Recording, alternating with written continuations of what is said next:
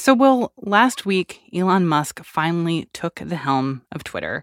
Can you just describe briefly what the first few days were like of him being in charge of Twitter? He was scheduled to close the deal and take over the company on Friday, October 28th. Two days earlier, one of Twitter's executives had sent this email to the whole staff saying Elon was in the building, come say hi if you see him. He apparently met with some of the company's leaders that day. Then on Thursday, the 27th, he closed the deal a day early and immediately fired the top four executives without a word of explanation to the staff. That's Will Oremus. He writes about tech for The Post. The staff did not hear from him directly for a week after that. Meanwhile, he took to Twitter and started posting dramatic plans for changes to the company while rumors of layoffs swirled. Last week, the layoffs hit. Will says that according to reports and internal sources, about 50% of the company's entire staff has been laid off. That includes at least some of the employees responsible for policing misinformation. And of course, this complete whirlwind is all transpiring right before the US midterm elections. Now, Twitter is not the most popular social network, but it is quite possibly the most influential when it comes to political discourse, and in particular, real time political discourse and news and information. Twitter is a place where all of the political media are glued on election day as they try to figure out what's going on. You know, where are the voting machines failing? Where are there lines snaking three city blocks so that people may not be able to vote? What are the exit polls saying? What are the candidates saying on election day? It is a place where misinformation can spread, and it's a place that can affect the public's understanding of events as they're transpiring. It can even affect uh, reactions to events as they're transpiring. So, Twitter on election day is a big deal. From the newsroom of The Washington Post, this is Post Reports. I'm Martine Powers. It's Monday, November 7th. Today, how Elon Musk's rapid takeover of Twitter right before the midterms could affect the platform's ability to moderate election misinformation.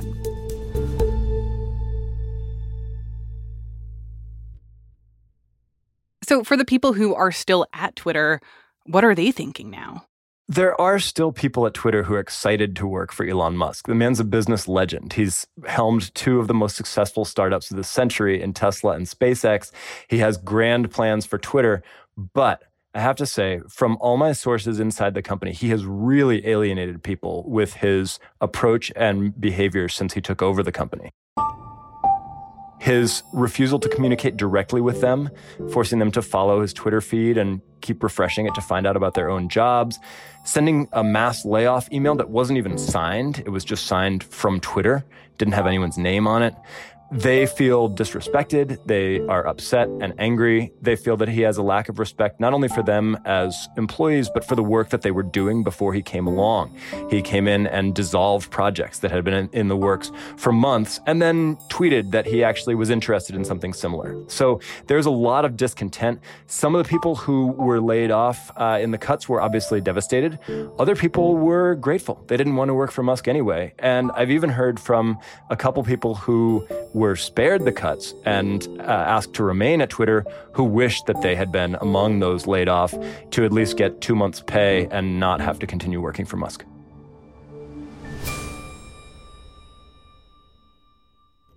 So, well, I want to back up for a second here because the last time that I checked in on this, Elon Musk had failed to buy Twitter. They were in court, people were being sued about this failed business deal. But then it seemed to all happen very quickly that he actually did take over the company. So, how did all of this unfold in the last few weeks? Right. So, as listeners may recall, Musk staged a hostile takeover of Twitter back in the spring.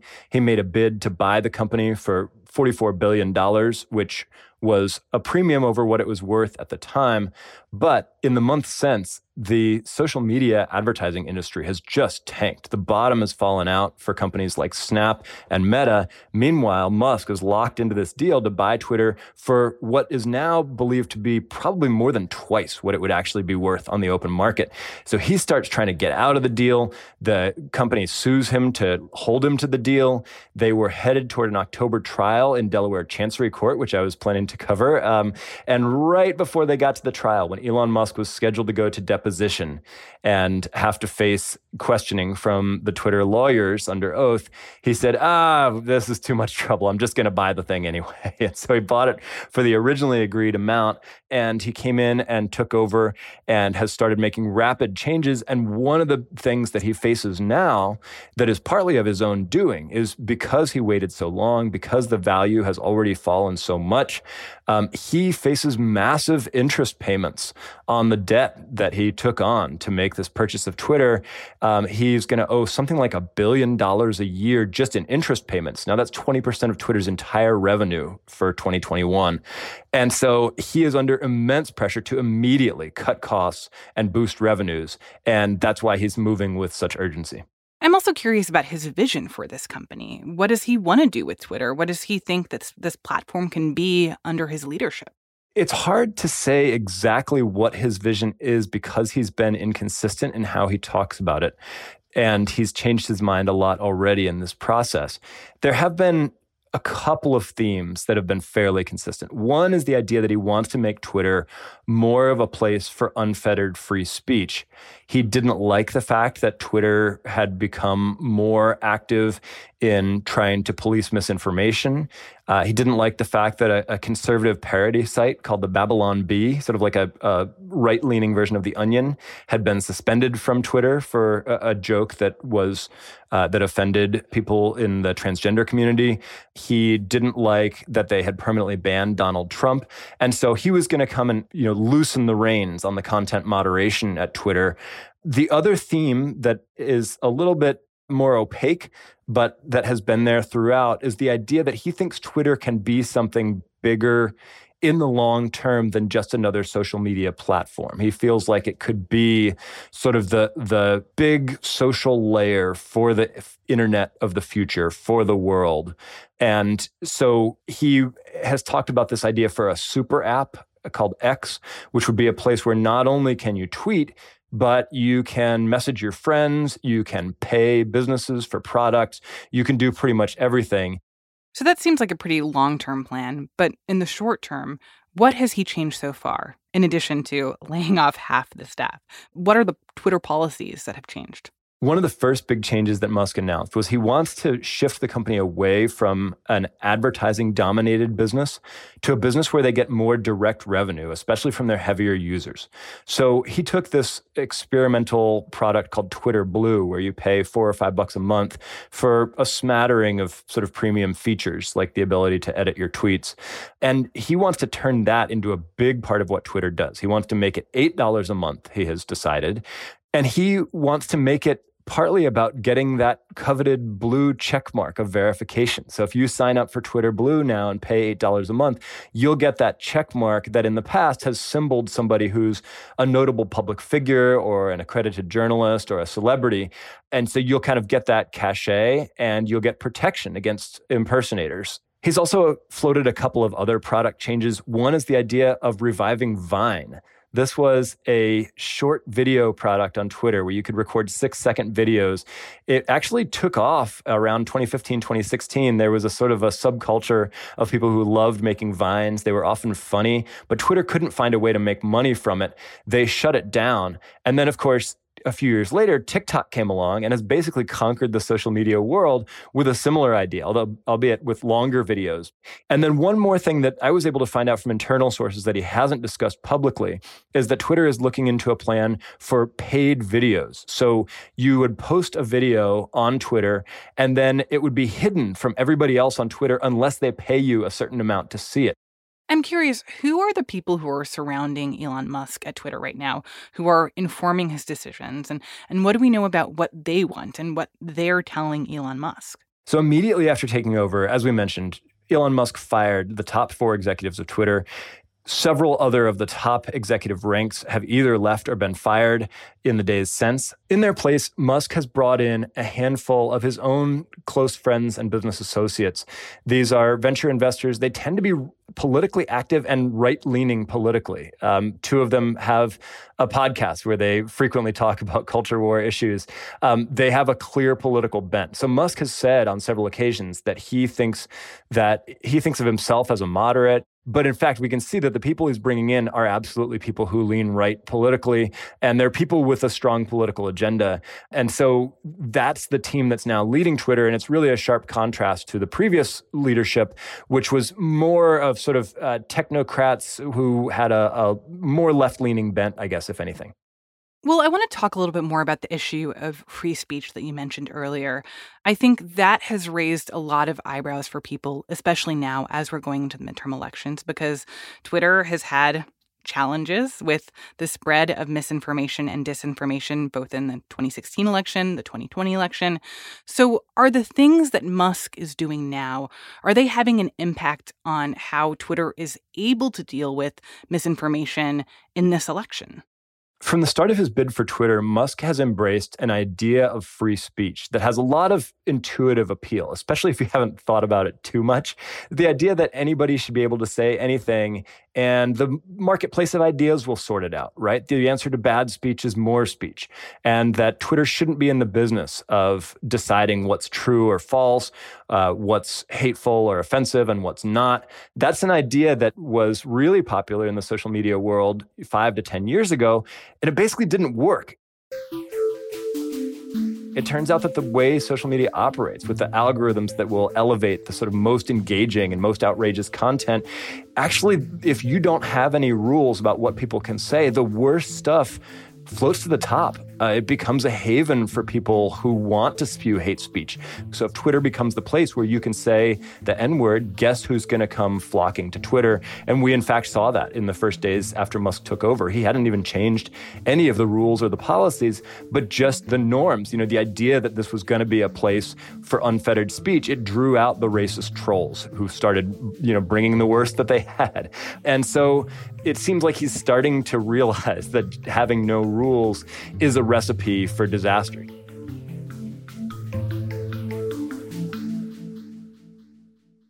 He has tried to assure advertisers who are understandably skittish about this, that free, Twitter will not become a free for all hellscape. He's started looking into what rules he actually does think they need to keep. And in fact, he's started cracking down harder than the previous Twitter regime in one particular respect, which is impersonation. So after Musk bought the company, a lot of people on Twitter thought it would be funny to change their profile name to Elon Musk, to change their photo to his photo, and then say ridiculous things to make fun of him. He apparently really hated that and he changed the rules so that now on the first strike, if you're impersonating somebody, you can be permanently banned from Twitter. But to your point, I mean, when we think about free speech, this isn't just about tweets that are offensive to people. This is about tweets that are untrue or spreading information that's false that, as we've seen, has a big impact on our elections. So tell me about what exists at Twitter to help shore up truthfulness in this election and whether any of those plans are kind of being sidelined because Twitter is now missing half of its staff days before this election. To be clear, Twitter has never been the place to go if you only want to read things that are true. It has always been a place that's full of misinformation, conspiracies, hoaxes.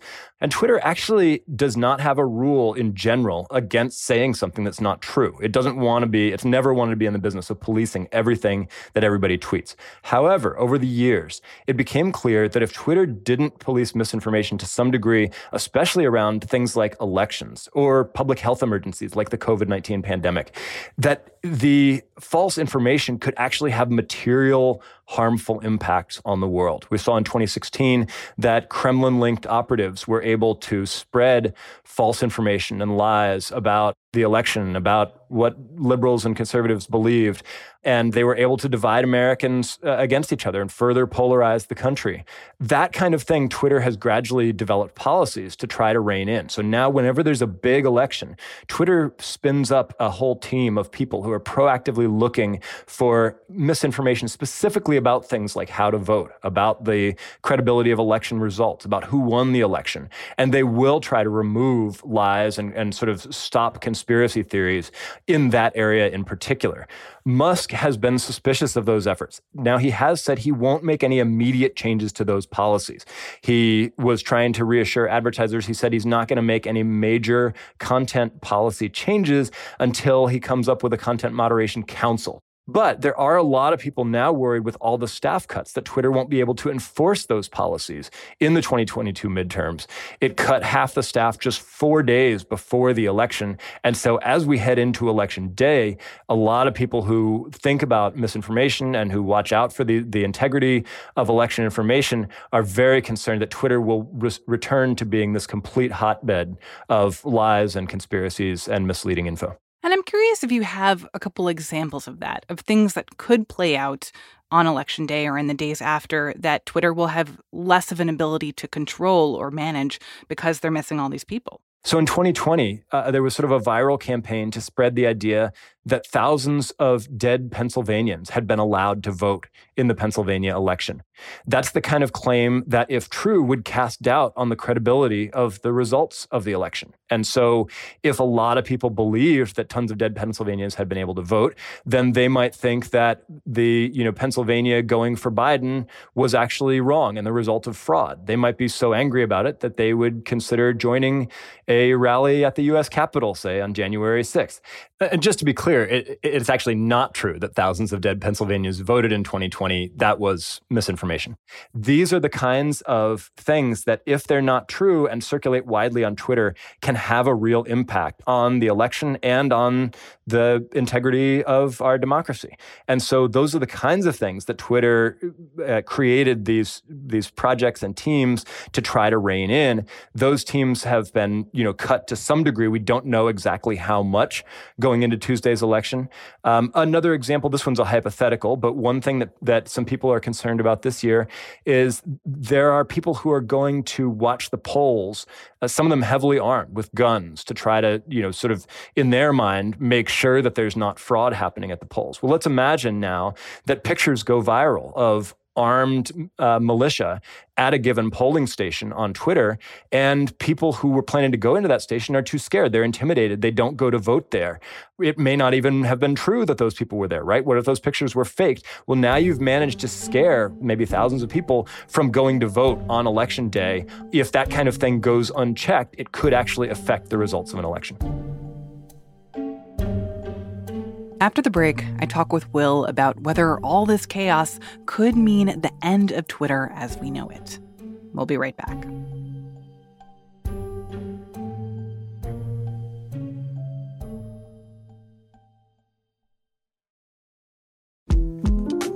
The 2024 presidential campaign features two candidates who are very well known to Americans. And yet, there's complexity at every turn. Criminal trials for one of those candidates, young voters who are angry, the Campaign Moment podcast from the Washington Post gives you what matters. I'm Aaron Blake, and I'm covering my 10th election cycle. My colleagues and I have insights that you won't find anywhere else. So follow the Campaign Moment right now, wherever you're listening. I think these two examples are so stark in making it clear what the stakes are right now for this election. But I'm also curious for the future, especially given that history of Twitter trying to become more of a place that can be a reliable source of information and truthful information around elections. I mean, if more of these changes by Elon Musk are put into place uh, further into the future, what does that mean for Twitter's role in elections or, you know, whether it's a place that will return to more of that um, kind of free for all. Some of this might be true, some of this definitely isn't true uh, for, for that kind of landscape. Yeah, I mean, I think one good lens for this is the so-called big lie, the the Donald Trump's idea that the 2020 presidential election was stolen from him via fraud. Now, there's no evidence of widespread fraud, certainly not on a scale that could have tilted an election that went very clearly for Joe Biden. Yet, many in the Republican Party have since embraced this idea. Now, social media platforms, Twitter in particular, has said that that is not okay on Twitter. You cannot say that the 2020 election is stolen because it's not true. It's election misinformation Elon Musk is looking to transform Twitter into a place where that kind of big lie could flourish. And so Twitter could actually really become a tool for Republicans, a, another place where it is okay to claim that the election was stolen and to try to fire up people to uh, to rally or even potentially to violence to try to overturn the results of democratic elections. Will, I want to talk a little more about Twitter's potential future. I know that when we've discussed this in the past, it's important to point out that Twitter is actually pretty small as a platform when you compare it to something like Facebook or TikTok in terms of the number of users. And um, I think that it is fairly criticized as like the thing that only journalists and politicians and celebrities use that real people aren't on Twitter. Um, but at the same time, it is hugely influential. Um, so when it comes to advertisers and also users looking at everything that's changing, seeing what looks like the start of a death spiral, I mean, are people really considering abandoning Twitter altogether? Well, some people are absolutely abandoning Twitter. A, lot of people, especially on the left, I should be clear, there are still people on the right who are really excited about Musk's takeover of Twitter. There are probably people in the middle who are still really excited about Musk's takeover of Twitter. I mean, this is a man who still enjoys general approval among the population based on the work he's done at his other companies. So I don't think we're seeing a mass exodus on Twitter so far. However, certainly people on the left are looking for alternatives. They are worried about what Twitter is going to become. Advertisers are already pulling back and so there is a real chance that Twitter's business could go downhill, even as some people remain excited about it. Mastodon is a site that is open source. You can set up your own instance of Mastodon if you have a little bit of technical chops. Um, and so it can't be controlled. It was designed to not be able to con- be controlled by one person like Elon Musk. So we see that gaining tons of traction. I mean, this was this was a tiny site two weeks ago that has uh, multiplied in size uh, with people going there and setting up accounts because they're worried about Twitter. This happened, by the way, uh, with people on the right previously. Before Musk took over, people were on the right were fleeing Twitter for Truth Social and Rumble and Parler and these sort of these sort of right wing alternatives. So we're now seeing that happening on the left as well. It is true, and it's worth keeping in mind that Twitter was not one of the biggest social networks. I mean, most ordinary users use social networking to keep in touch with their friends, or they use LinkedIn to find jobs or to connect with colleagues. They use TikTok to veg out, you know, at night and watch videos and, and be entertained. Twitter was not the best at any of those things. It was really a place that's most valuable for people who have a public audience.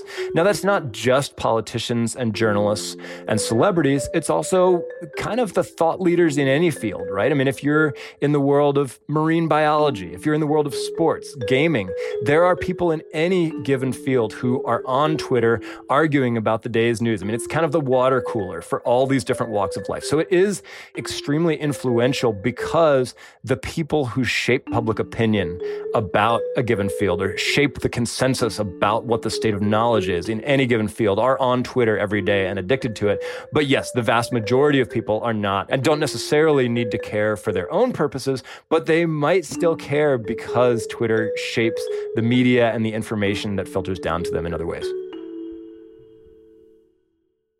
You know, I think a lot of people are asking right now, like, why did this have to happen now? Yes, Elon Musk wanted to take over Twitter, but this is right before the election. Couldn't he have waited until after to start you know, changing all the things that he wanted to change. So, what, why, like, why do you think that is? Why do you think that this is happening now? So, having followed Musk over a number of years, um, as it became clear that he, increasingly likely that he would follow through with the deal and buy the company, I pitched my editors on a story a few weeks ago about how this could impact the midterms.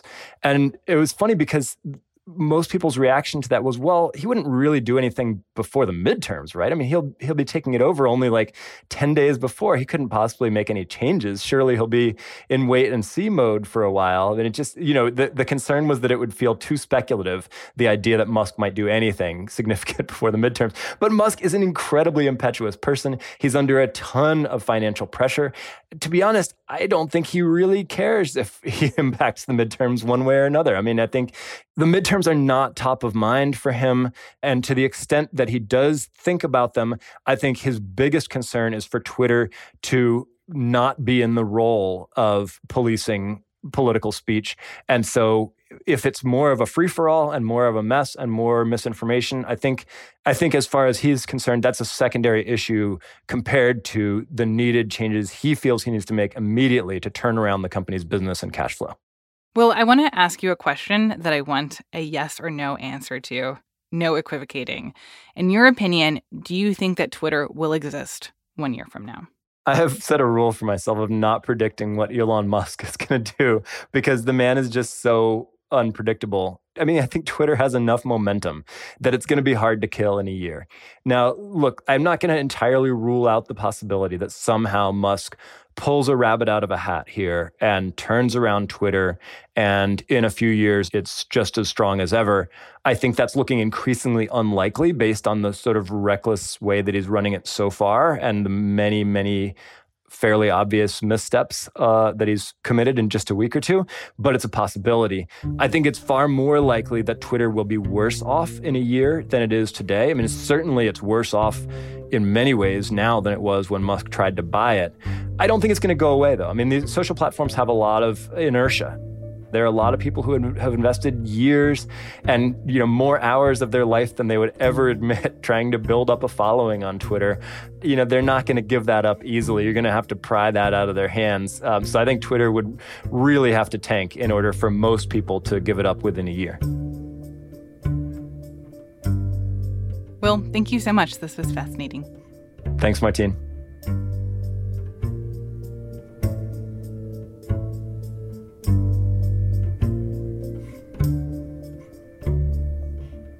Will Oremus is a tech reporter for The Post. And since we talked, there are even more concerns being raised about how Elon Musk and Twitter might influence the midterms. Earlier on Monday, Musk tweeted about the election. He encouraged his followers to vote for Republicans in congressional races because, as he says, shared power curbs the worst excesses of both parties. Then he pinned the tweet at the top of his profile. This is a huge departure for leaders of social media companies who typically steer clear of political advocacy. And it's probably just going to intensify the partisan divide over his takeover of Twitter. That's it for Post Reports. Thanks for listening. Today's episode was produced by Arjun Singh, it was mixed by Rennie Svirnovskiy, and it was edited by Lucy Perkins. I'm Martine Powers. We'll be back tomorrow with more stories from the Washington Post.